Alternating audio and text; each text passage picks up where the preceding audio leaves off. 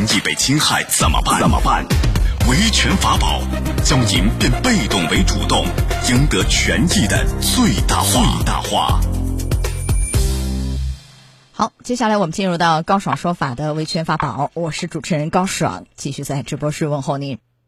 开心买个新房，开发商说呢，周围是1000亩湿地啊，谁知道掏了钱以后才发现，不是那个我们所理解的湿地，就3点水那个干湿的湿地，而是什么呢？尸体的尸啊，这个湿地也就是旁边都是墓地。那么这个事儿到底怎样去维权？今天我们来讲一讲。邀请到的嘉宾是江苏中律律师事务所左迎春律师。左律师您好。主持人好，听众朋友们大家好，欢迎您做客节目。在几个月以前啊，江西南昌一些消费者呢买了一个楼盘的房子。这个买房以前啊，就是楼盘方面宣传说了，我们这个房子周边呢是1000亩湿地啊，听着非常好。结果呢，最近啊有一个业主玩那个航拍，就惊悚的一幕就给发现了，就是这个楼盘周围啊是一格一格的，仔细一看全是墓地，离这个楼非常近。我不知道今天听众朋友有没有看到这个图片，很近啊，就是这个楼前面一片全是墓地。看得有点心里发慌是吧？所以呢，这个业主就说了，说这个买房的时候，整个购房过程当中，开发商并没有告诉过啊，这是一片墓地。当初他们看房的时候呢，这块墓地的这个周围也是给一些什么围挡啊、土堆给挡住了，根本就看不到。那么这家楼盘的销售中心的人员就说了啊，说他们已经张贴了一份这个红线外不利因素的告知单，上面呢标明楼盘的南边呢是湿地公园啊，但属于规划当中。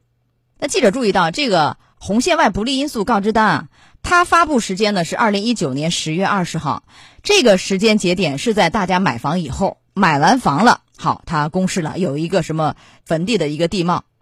然后呢，记者又发现另外一份这个红线外不利因素告知单，它这个呢发布时间是2019年1月份，确实是在买房以前，但是内容上恰恰就少了这个坟墓地貌这一条没有，所以你看它也没有告知。消费者完全不知这个行为，开发商有没有一些欺诈？这个合同还有没有效？消费者能不能退房？左律师，首先我们看是不是欺诈。我们法律上的欺诈是指一方当事人故意告知对方虚假情况，或者是故意隐瞒真实情况，诱使对方当事人做出错误的意思表示的行为。那么这个您刚刚介绍的这个西谷呢，我感觉有一点像这个故意隐瞒真实情况。真实情况。那么这个。那么他说的这个叫红线外的不利因素，那所以说他这个红线外不利因素，他没有对他进行充分的告知消费者。那么这作为经营者，他是一个有义务告知他提供的服务和经营商品的一个真实的情况的，他并没有做到这一点。那欺诈的话，这个因为我们知道商品房这个很难适用消法退一赔三，是做不到。做不到，那可以主张哪些权益？你欺诈了是吧？那我还可以要求退房，然后要求主张哪些损失？因为有一些那个。商品房的案件里是可以适用双倍的一个赔偿，在这里面能不能适用？因为它这个条件限制很多，对吧？这一类属不属于这一类的？它这个首先看合同能不能解除。如果是构成欺诈的话，那么作为消费者一方，他是可以解除合同。那么解除合同以后，他可以主张退还已经支付的购房款，并且可以主张按照已经支付购房款的1倍，就是叫退一赔一来支付赔偿。真的可以，就这一类属于是可以主张2倍的赔偿，退一赔一是吧？为什么这个有哪一个法条像支持？他是怎么说的？就还有哪一些类似情况，在买房这样的大事上也可以退一赔一的？您都讲一下。最高人民法院有一个关于审理商品房买卖的一个司法解释，这里面有这个精神的规定的。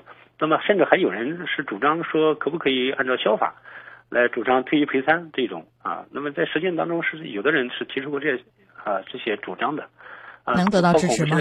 退一赔三，赔3倍的，偶尔能看到一些法院的判决，因为现在比如说大额的这些，比如车辆说100多万、200多万的车辆一辆，可能赔600-700万都有这种判例也能见到过的。但房子比车贵啊，对不对？这个是不是退一赔三的，您说也有是吧？在商品房领域。但是退的是什么，赔的是什么呢？这个1和3也是全部购房款吗？还是已付的，比如首付那一部分，还是哪一部分的啊？对，他就是讲的已付购房款，那可能包括他已经付的首付款和他通过银行贷款的部分，都是如果只要银行贷款下来了，也算他的支付款。也算。那么在这样的案件里，今天我们讲的这个湿地公园啊，这个案件里头，这个尸体的尸啊，这个是可以退一赔一，是吧？等于是那就比如说我假如我付了啊，如果连首付假如说50万，再加贷款100万，假如啊，是否可以把这150万拿回来，然后再赔一个150万，能最后主张到300万，是这个概念吗？啊，是这个概念。理论上的分析是可以的。那么关键的前提是开发商构不构成欺诈。如果说我们综合所有的证据来确定，最终法院认定它构成欺诈，那我觉得后面也能成立。因为从目前报道来看，这个欺诈可能性是很大的，是吧？所以这种可能，当然还是要看最后到了法院各方的举证怎样啊。打官司打的是证据。好，那么这样的案例啊，给消费者和开发商分别什么样的提示？咱消费者前期你看也去看了，对吧？按理说我都一步一步按照你开发商的这个你公示的我也看了，你房子现状我也看了，都没看着，那么我还要怎样注意？对开发商又有什么样的提示？对开发商这个应该还有额外一些行政处罚有没有？是吧？您都讲一下。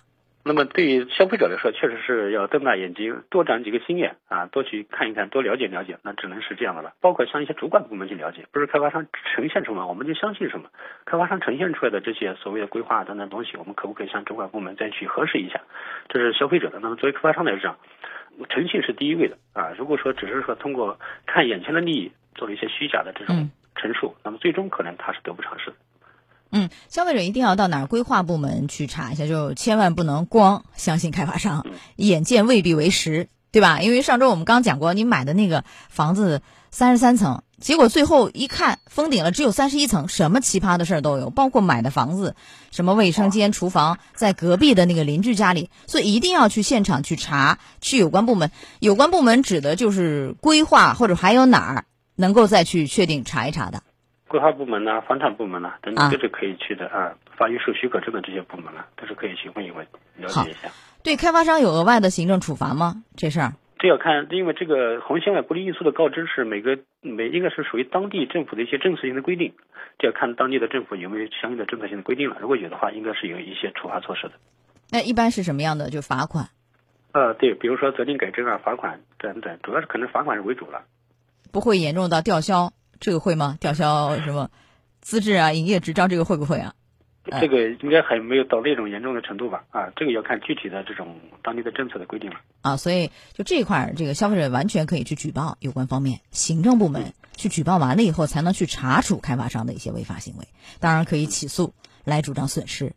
好，来到这儿结束我们的维权法宝，也非常感谢左迎春律师。好，左律师再见。好的，再见。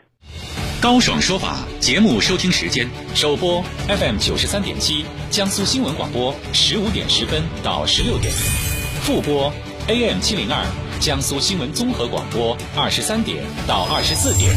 想咨询法律问题和主持人高爽互动，请下载大蓝鲸 APP， 到高爽的朋友圈、节目微信公众号“高爽说法”。网络收听方式：江苏广播网。3w.vojs.cn， 智能手机下载大蓝鲸 APP 或蜻蜓、喜马拉雅等搜索“高爽说法”，可随时收听。